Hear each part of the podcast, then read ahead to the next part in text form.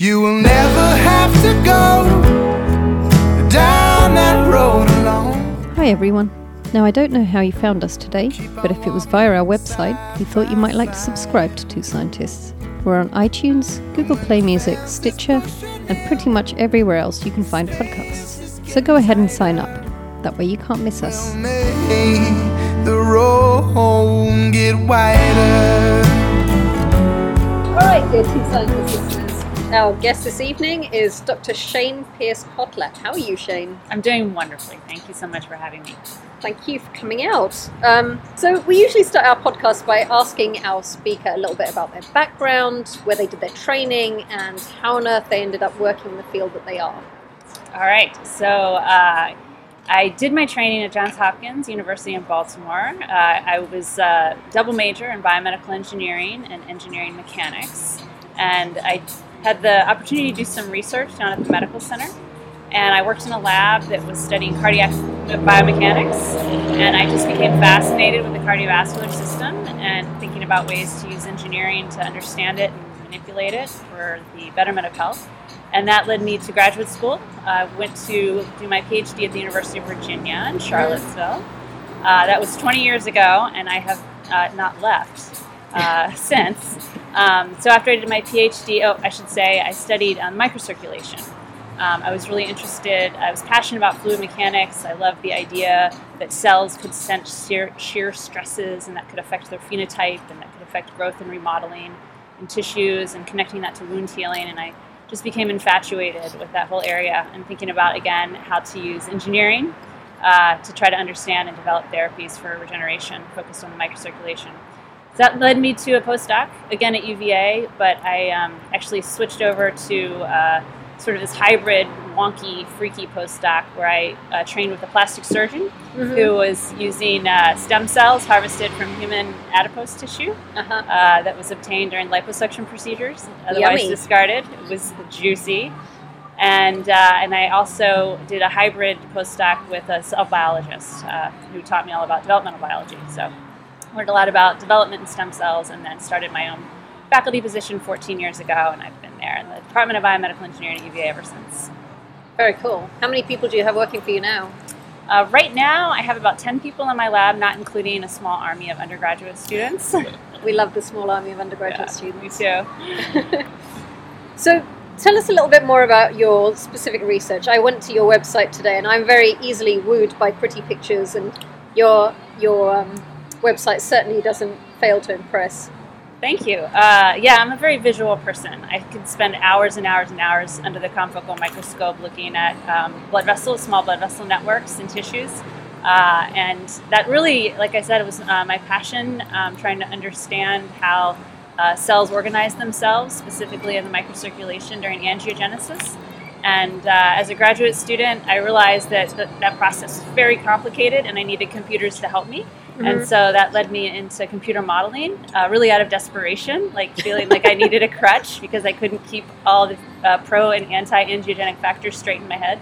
Yep. Uh, so that led me to, to try to use the computer uh, to help me kind of organize things. And then it became obvious that I should be actually using the power of the computer to do prediction um, above and beyond just database, you know, cataloging of these factors.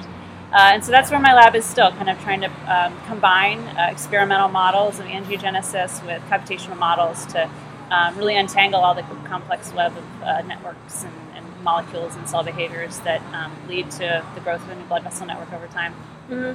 So I think, as far as diseases go, we don't necessarily consider that blood vessels are so important because you think of asthma, you instantly think of the lung as an organ that's affected. You think about Alzheimer's, you think about the brain. Even in heart disease, people think more about the heart than the blood vessels, which are incredibly important. So tell us more about the diseases. Yeah, that's a great question. So uh, it's a loaded question for me, actually, because I see the world completely orthogonally. Uh, for me, the world of diseases, all diseases, ultimately come back to small blood vessels. So every disease you mention uh, has, at, at a, as a substantial piece of its root cause, malfunctions in the microvasculature. So whether you're talking about neurodegeneration or cardiovascular disease or complications of diabetes in the eye or chronic uh, delayed wound healing, lack thereof, um, all of those problems uh, ultimately can be um, really pinpointed to uh, the fact that small blood vessels uh, misbehave in those situations, and when that happens, the rest of the tissue is totally screwed. Mhm. So I actually I actually see the small blood vessels as the cause of, uh, of a lot of a lot of bad problems. Yeah, so um, actually, it's one of the specialities in our department too, and a lot of them work on like leaky blood vessels and so on. So, are there specific issues that you deal with? Yeah, so um, one of the things I've been captivated by recently is this idea that um, blood vessels are really uh, kind of integrators, right? Master integrators of metabolism and immunology. They're directing immune cells. They're um, providing, obviously, nutrients, oxygen nutrients to the tissue. Uh, and so, kind of, they're at the centerpiece of, of so many um, different functions of tissues that uh, I think kind of where my lab is focused is trying to understand some of the conversations between other cell types um, and the microcirculation. So, what do the macrophages have to say to the fibroblasts as a result of where they were in the microcirculation, right? And that seems to be, um, I think, a sweet spot for us because it's like a place where we can really harness the power of these computational models that integrate many cell behaviors, many different cell types. So, you said you you essentially have three different kind of research projects outlined on your website, and the first one uh, involves stem cells. So, tell us more about this. I think this is um, kind of more specifically comes to what comes to mind when I'm thinking about things like bioengineering. Mm-hmm. Yeah, absolutely. So uh, obviously, cell-based therapies are something that have kind of um, been hot for a while, and then they were, you know, confusing, and I think they're now more confusing than ever. And the question about how they're going to translate to the clinic and what does that look like is still, you know, really up in the air. Uh, so we did have a project. Um, we still are carrying it on in different ways and, and, and shapes and forms, but basically it was to use um, these adipose-derived stem cells that we pull out of uh, liposuction, Mhm. harvested from, you know, bat. It's delicious. uh, use them as um, cells that can uh, modulate and manipulate angiogenesis, specifically in the setting of diabetic retinopathy. So we actually have conducted a lot of studies where we've injected these cells um, not just into the eye to see how they affect retinal angiogenesis in pathological settings such as diabetes, um, but other tissues as well. Um, they're truly amazing cells, uh, believe it or not. They're um, obviously, you know, pluripotent. They can differentiate into things um, uh, besides fat, right? Mhm. So they can differentiate into chondrocytes and, and um, you know, many different cell types. We're interested in their capacity to differentiate into vascular support cells or pericytes. Uh, and we think in that role, we've, we've been able to show that they actually do support um, stability of new vessels, which is exactly what um, blood vessels need in diabetes. They're, they're unstable. Uh, they either uh, grow out of control or they disappear into the dark. And uh, anything we can do to stabilize them through stem cells or otherwise, I think is going to be, you know, moving the needle in the positive direction in terms of therapy. So, is it as simple as injecting a particular kind of cell into a particular area of the body and getting them to do And something? it works perfectly every time. course. Of course. Problem solved. No, not at all. Quite the opposite. In fact, one of the things that we're learning is that under certain circumstances, I mentioned, uh, you know, cross reactivity with the immune system, but um, these cells are very good at talking to fibroblasts. And, uh, and, And even. And even different uh, cells that cells that make scar tissue. Mhm. Uh, and so um, that can can make Yes. scar tissue. Obviously, they don't always, but under certain circumstances, specifically inflammation, which Mhm. can happen in the case of diabetes and diabetic chronic inflammation. Um, these cells can do quite dangerous things, like Mm-hmm. tell these fibroblasts to make scar, and that's really not what you want to have in the, in the retina. Yep. So it's yeah, it's not as simple. It's just inject the magic bullet, and they know what to do. There's a lot of nuances, and we need to ultimately understand these conversations that they're having with other cells to be able to control it. Okay. And so the second thing that you have on your website, which is probably why you know these bozos from IMO at Moffitt, um, this is more the, the computer modeling that you use in your research. Yeah, so as I said, it, I came to computer modeling as a graduate student having a panic attack. Um, and it was uh, it was kind of my antidote for my confusion. Uh, I figured, you know, I wasn't going to keep all of these factors in my head, but the computer could, and it could kind of synthesize them and integrate them. And so that's why I've been using computer modeling. And it strikes me now that, you know, one of the big areas in biomedical engineering is actually tissue engineering, regenerative medicine. And that field has really been plagued by a lack of tools for um, sort of deliberate design or model driven design, right? So we were talking about this earlier. You would never design an airplane without doing a computational fluid dynamics simulation 1st Mm-hmm. And it kind of seems crazy to me that you would think about designing a heart or a kidney without having a computer model to you know test out your theories and to do um, design to Mhm. basically optimize and validate you know sort of your, your design ideas so um, so that's why we do modeling uh, now is that we're trying to position it as a way to help tissue engineers uh, become a little more engineering in their Mhm. approaches by providing them with a way to do model driven design Very cool. And the third one, I'm going to have to refer to my notes. Oh no, I didn't write it down in my notes. Um, that's all right that's really all we do yeah, i'm kidding So I- you have a third aspect I, I suffer from uh, my my good friend uh, from from Hopkins, Phelan McGowan. Uh, he calls it shiny object syndrome. If you look at my publication record, I actually I think you, you'll see in 2017 on my website is um, Shayn's midlife crisis publication record because I have some of the craziest combination of. Uh, of interest at the moment. Everything from developing fluorescent dyes uh, in collaboration with chemists uh, to do oxygen sensing in tissues, uh, to doing um, forensics, identifying yeah identifying. Um, uh, whether or not there was instances of, of rape by detecting genital abrasions Yikes. out there, and uh, and then a whole a whole other category that's focused on uh, medical device design. Believe it or not, um, one of my patents uh, has to do with um, with ear tube surgeries that are performed in kids that have chronic ear infections, which is one of the most abundant surgeries in the in the country. So Uh-huh. I'm really all over the place, and probably not such a good way. But I think it's the fault of being in an environment that's highly collaborative Mm-hmm. and having a, a insatiable curiosity and not a lot of self control.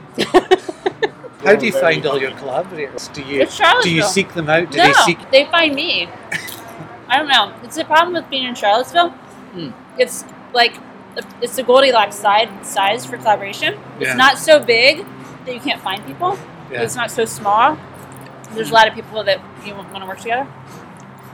Like I So- really am off the rails. So you've not got enough people basically to cover all.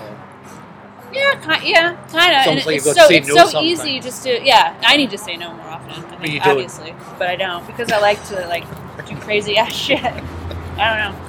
Well, this was fun, right?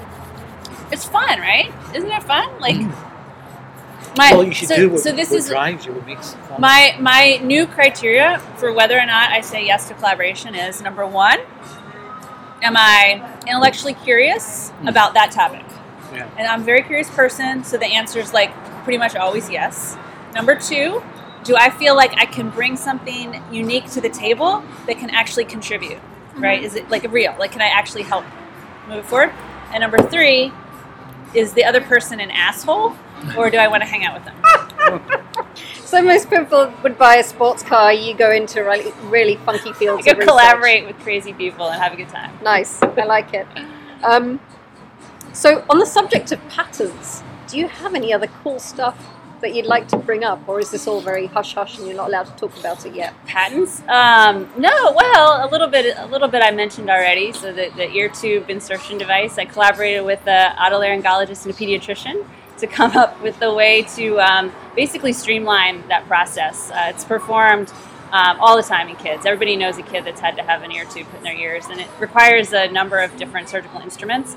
Um, so we basically worked with some undergrads through a capstone design project and made an all-in-one device. The cool thing about that project was the um, the, the animal model for testing and validating this device is chinchillas. Oh wow! So yeah, it's super cool. So we, we spent a lot of money to buy chinchillas from the premier chinchilla farm in Minnesota, if anyone's wondering.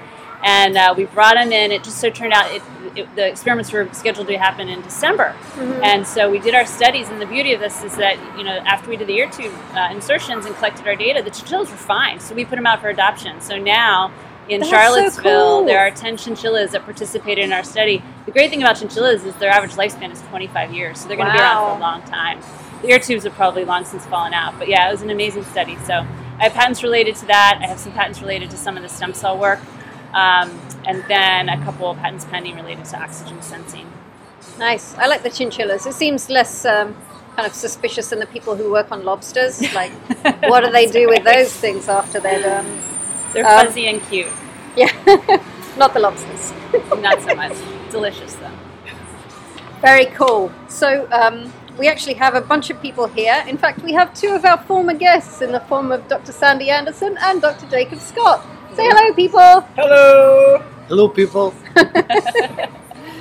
And so we're going to be asking our audience to come up with some questions. And actually, the first one is from Heiko Enderling. And he says he's wondering if you could comment on your experience in convincing biologists and clinicians of the potential and contribution of computer models to biology and medicine. How That hard is is that? such a deep question. How long do we have? um, so, uh, over the years, uh, I have found that that might be one of the most frustrating aspects of my job. I think, um, you know, convincing, I don't know about convincing, certainly putting myself out there in front of biologists. I like to publish in journals that biologists read. I like to go to Gordon conferences that biologists attend. I even like to make an ass of myself at those conferences talking about models when I get challenged, trying to shoot them down, which usually makes them look better than I do. But at least I'm out there. Um, clinicians actually I've found to be a little more accepting, believe it or not, than the biologists. I'm not sure why. Maybe they're as desperate as I was to understand the complexity, or maybe they're just fine admitting, you know, being baffled. I don't know. But that, that hasn't been as, as hard. Um, one of my favorite experiences, though, is when I was a postdoc um, with this Doug DeSimone. He's a world-renowned leader studying Xenopus uh, development, developmental biology and morphogenesis and, and Xenopus for frog embryos. And I'll never forget our very first meeting. You know, I was you know trying to com- compile a list of rules for my computer model, and I asked him what I thought were very obvious questions, like this is where you would start. And his answer back to me, I swear to God, was, you know, I've been studying this for 35 years, and I never actually thought to ask that question. and like I, I nearly like you know just shit in my pants. I'm like, what are you talking about? Like that seems like the first place you would you would start, right? But it just goes to show when you're doing computer modeling, you actually, you know, encounter the biology on a much deeper level than you do if you're only doing experiments. So you you you got me on my soapbox. Ask me a question to get me off. I think the, the problem with biologists is that they forget that they too are working on models. It's not like, you know, they're working in this perfectly ideal system where they can record everything they need to record. Like, you're working on cells in a dish. That's a model, dude. Exactly. So, um, Everybody makes assumptions Yes, at the end of the day. of. Whether you admit it or not, you're making assumptions. Yeah. There's no other way to do science, unfortunately. Why chinchilla, Jacob Oh, asks. that's wonderful. Their uh, ear drum anatomy and their ear canal is remarkably similar to that of children of human children. Very I, similar. I love these stories. Size There's always like, you know, we're better off working with even fruit flies because something about this aspect is more human than, you know, a mouse or a rat. That's so weird. Chinchillas. Yeah. Nice. Yeah. Sandy's going to jump on the mic. So, um, I know you work on angiogenesis, and of course, angiogenesis is really important in cancer. And you mentioned in your crazy projects that you're developing oxygen sensing dyes. So, presumably, that's relevant to your angiogenesis work. And in, in relation to that, what's the lifetime of the half life of those dyes? How long, how long can we it. sense the oxygen Yes. when we put the dye into the tissue? And Yeah. why is that important? Okay, that's that's an Why awesome do we question. care? So, um, so the way we have been using these dyes so far is putting them into wounds to try to see if they can be predictive of whether or not the wound is going to heal.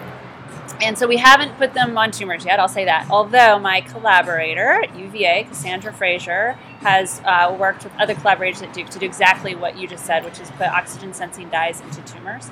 Um, the beauty of these dyes and the beauty of her, of her chemistry is that she can really tailor the lifetime of their sensing capabilities. For us, we just want a snapshot. We want an instantaneous picture of how much oxygen is in the wound at that moment, and that's what we're able to get. Um, it's optical, which means that you need to shine a light and take a picture. So the major limitation is depth. So unless your tumor is on the surface or your wound is on the surface, it's more often that your wound is on the Yes. surface than your tumor being on the surface. But then um, you're not going to be able to use these dyes. Um, so models are very dynamic, but experimental data is often static.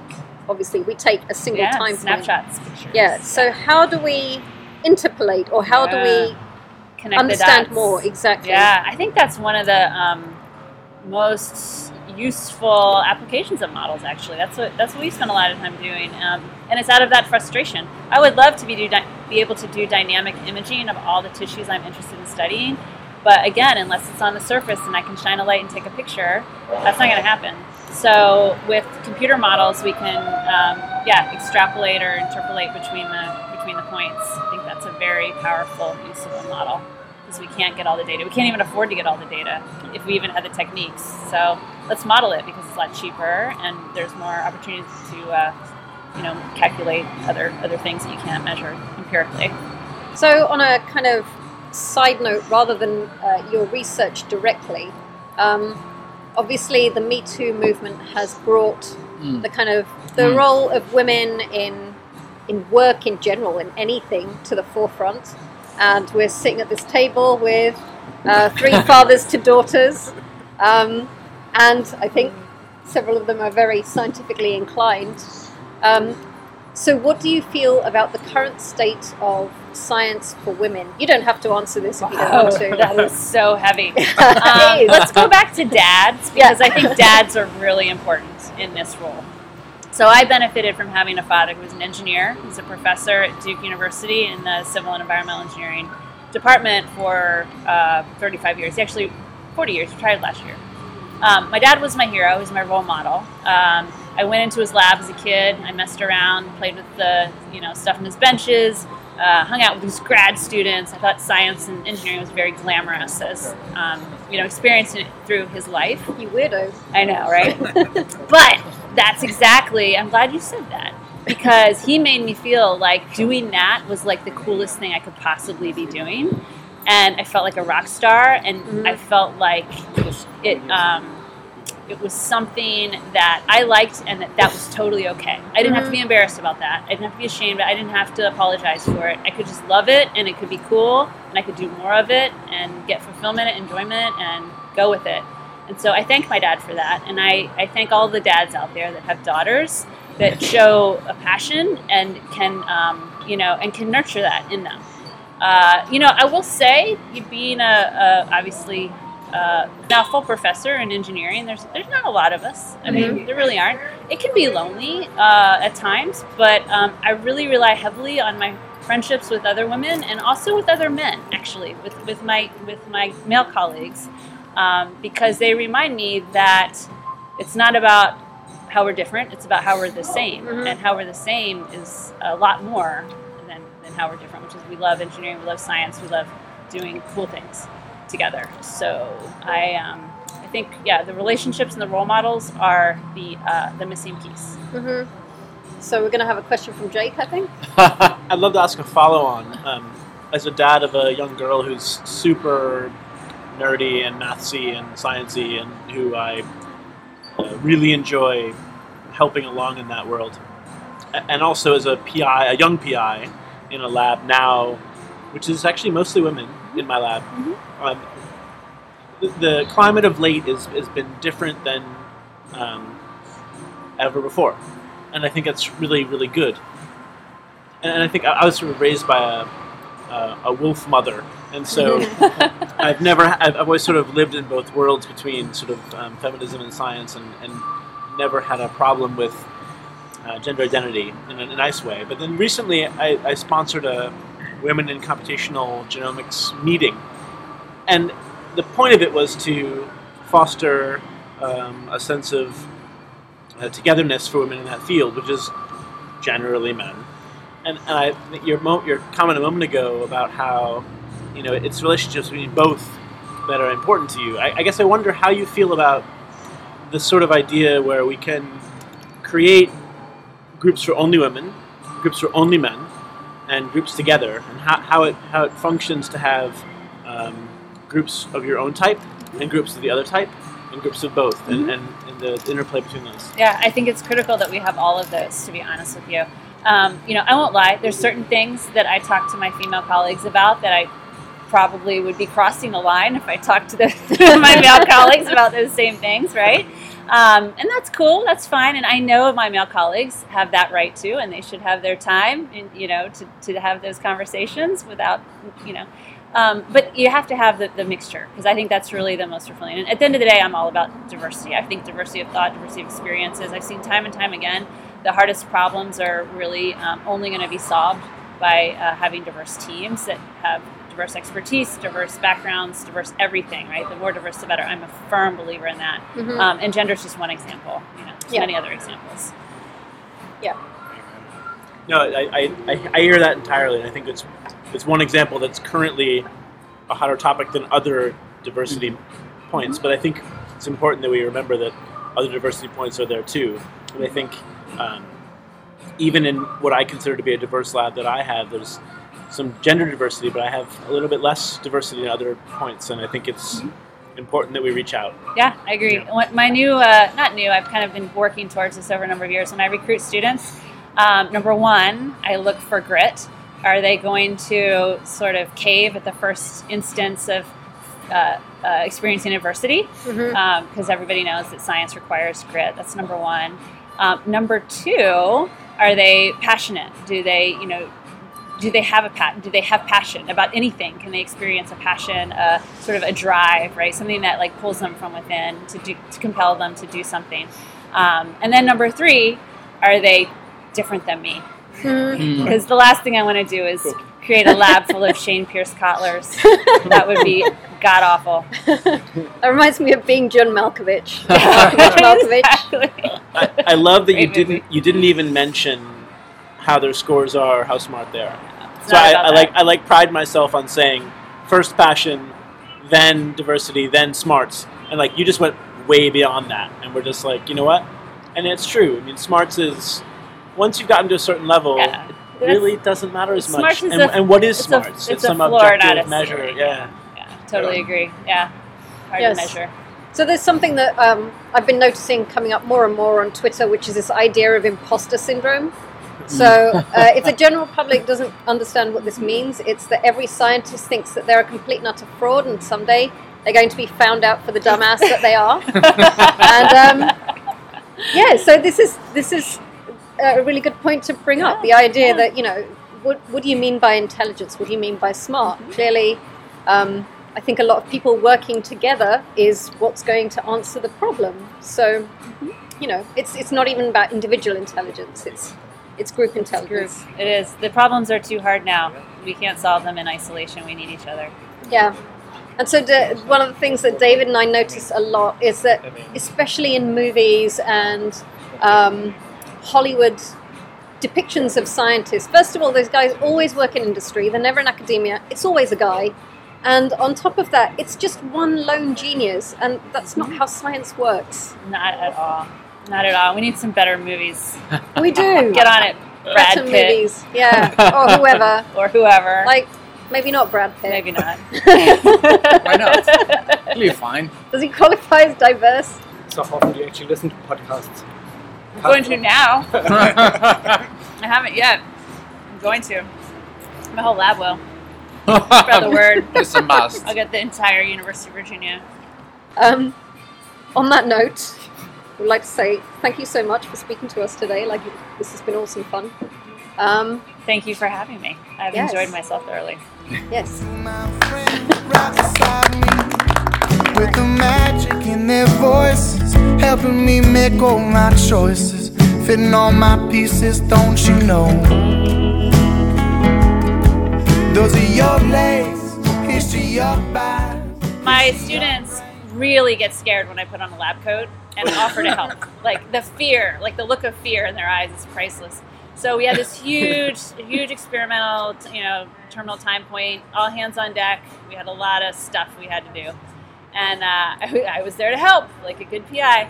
So I put on my lab coat, and my job. Okay, this is the job they gave me: weigh tissue across the hall, put it back on microscope slide, and bring it back. Like easy enough, easy enough. Weigh the tissue. Got it.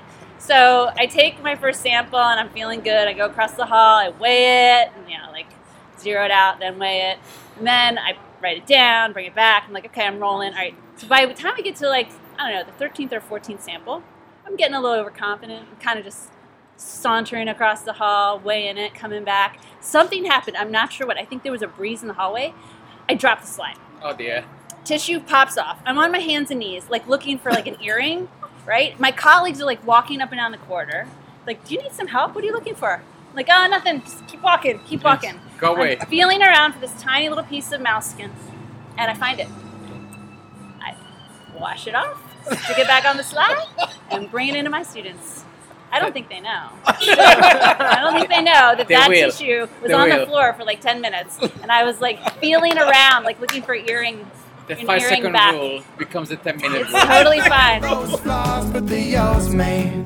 And I can't tell you what to do.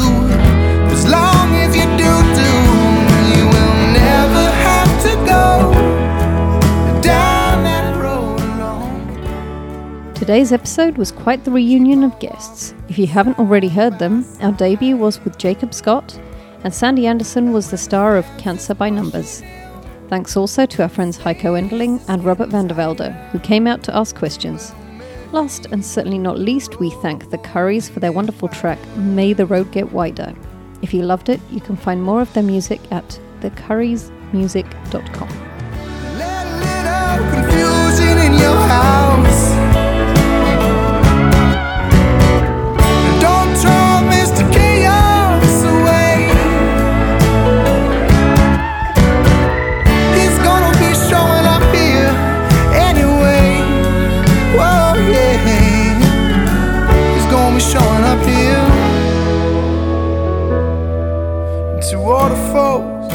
told me Love is a gigantic kaleidoscope.